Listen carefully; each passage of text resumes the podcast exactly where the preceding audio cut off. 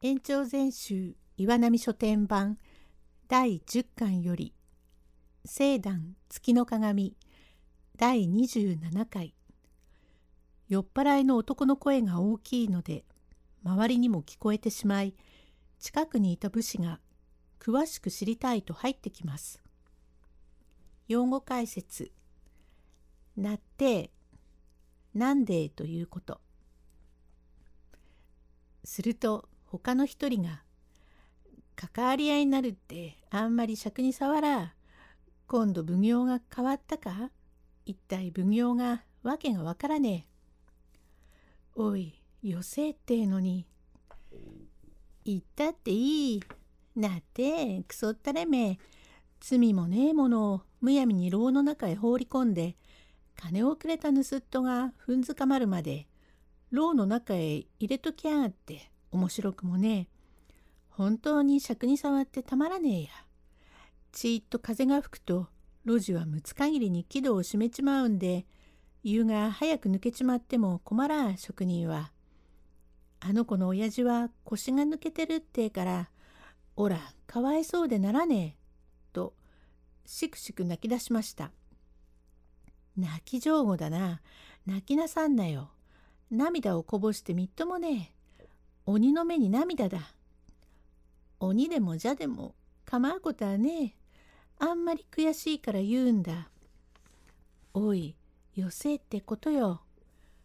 話をしていますると、ついたての影からずいっと出た侍は、黒むじの羽織、渋一ごしらえの大将、胸高に帯を締めて品のいい男年頃は278でもありましょう色白で眉毛の濃い口元に愛嬌のある人物が「これはどうもだいぶ機嫌だのう」「えへえこれは殿様ごめんなさい隣においでとも存じやせんで」いやついたてのおかげでさっきから一杯やっていたが職人のお前たちの話はまた別段で。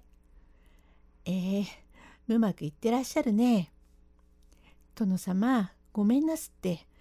から大きな声をして、こいつは少し暗い酔ってるもんですから、つまらんことを言って、どうぞお構いなくあちらへおいでなすって。母、地層になろう。愛をしよう。もう一調子つけさせろ。みどもいっぱい地層になろう。ええうまくいったら、殿様は女才ねえや、うめえや。酌をしよう。いえ、殿様、こっちでします。いや、酌をしよう。ええ、これはありがとうございます。いずれお浮かれでございますな。ゆうべ中へ行って。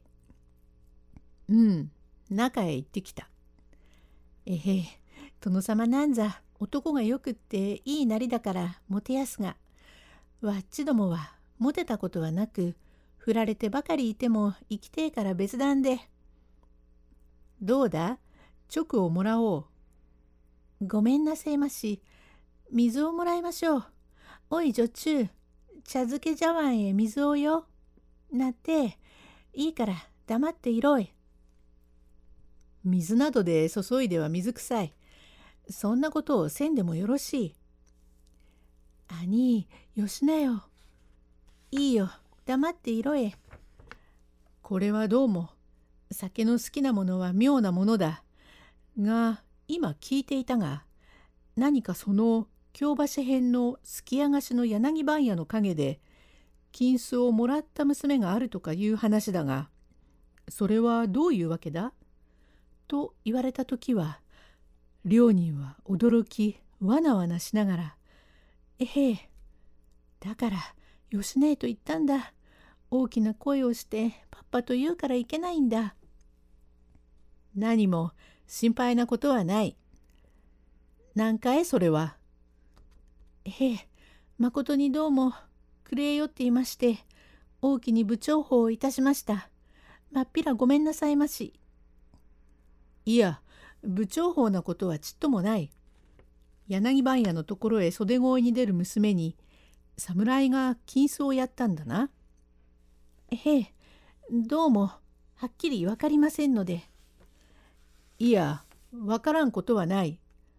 今お前が話をしたではないか。何というものの娘だえ、そりゃ。殿様、これは暗いよっていまして、ただつまらねえことを言ったんで、でたらめで、ただぼんやり変な話なんで、嘘を言ったんで。何？嘘のことはない。何も心配になることはないから、わしに聞かせればいいのだ。京橋のどこのものだえ？えへえ言わんか。今貴様が言ったことは、ついたての陰で聞いておったが、少し調べることがあるから聞くのだ。だから俺がさっきからこういうことを言って関わり合いになったものがあるから大きな声をして言うなというのだ。本当に殿様わっちゃはっきり知らないんで。知らんたってただいま言ったじゃないか。なんとか娘の名前まで言ったぞ。ええ。言わんか。言わんと言えば許さんよ。隠し立てをいたせば捨ておかれんから、両人とも近所に自信番があろうから、それへ連れて行く。まっぴらごめんなさい。どうぞ、まっぴらごめんを。謝らんでもいい。貴様たちの罪じゃない。いいさえすればよろしいのだ。ええ、京橋、鍛冶町。うん、京橋鍛冶町、少し待ってくれ。と腰から矢立てを出し海中から小菊を追い出して「京橋鍛冶町で何というものの娘だえ?」「孫右衛門娘で筆でございます」第28回武士は何か心当たりがあるのか詳細を記します。武士孫右衛門の娘の筆かこの月の幾日の晩だ？うん。なるほど。6日の晩、すきやがしの柳番屋の陰において、金子をもらったのか。その金子はいくらあった？なんだか、そこのところは、はっきりわかりません。それを何者かが盗んだと言ったな。へえ、それは、ごと病一のうちの居候で、幹事ってやつが、ごと病市ってのは中？おかしいな。その家の触覚にいるものだな。いえ、何居候で。だからよ、幹事というものが盗み取って、それが露見をして、目下その娘は牢にいるんだな。ええ、牢に入っちまいました。それはかわいそうなことで、町役人は何という？町役人というとどういうことで？いえさ家主だよ。家主というのは何で？その長屋の差配をいたすものよ。大家でですか？大家ってことはないがまあ大家でもよい。その大家は？へえと東兵衛。東兵衛か。よろしい。貴様たちの名をちょっと書いておこう。貴様は何という名だ？へえ、ごめんなすって。謝らんでもいい。えー、殿様、これは全く暗いよってうっかり言ったんで。暗いようも何もない。名前を言え。言わんか。ええ大変だな。熊っ子をてます。熊っ子という名前はない。熊吉か熊五郎かどうだ？ええ確か熊五郎。確か熊五郎というやつがあるか。貴様は何という名だ？わっちもわっちは何も言えやしません。何も言わなくとも連れだから言えよ。どうぞごめんなすって。許せと申したって連れだから貴様の名も書かなければならんよ。へえ、わっちゃ、ガチャ止めと申します。ガチャ止めという名があるか。なんだか知りませんから、子供の自分からガチャ止めって言います。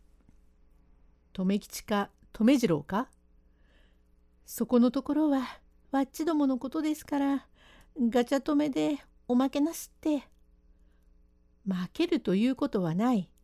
留吉かまったく。ええ忘れました。自分の名を忘れるやつがあるか？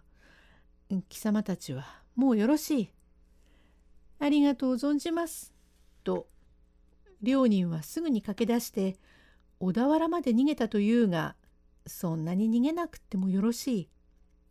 この武家はにっこり笑ってすぐその足で京橋鍛冶町へ参りました。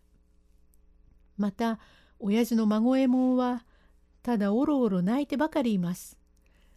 家主もまことに気の毒で間があれば時々見舞いに来ます。家主。はい、ごめんよ。孫右衛門さん、お前そう泣いてばかりいちゃいけないよ。そんなにくよくよしたって仕方がない。これはお前どうもその悪いことは悪いこと。よしあしともにお上は明らかにお調べなさるところだから全体お前大金をもらった時にねちょいと私にでも話をすればすぐに訴えてしまえば何も司祭ないのだ。あの子は他人のものを取るような子じゃないが私の長屋から縄付きになって惹かれるものがあっては家主の恥だが何あの子はお前を大事にして親孝行な子だからどんなそりゃ隠密型が来て調べたって長い間のお前の患いを解放した様子からみんな世間で知っているから今にあの子も罪がゆりて帰れようからそう泣いてばかりいちゃいけない体に触ると悪いからあんまり心配をせぬがいい。第29回へ続く。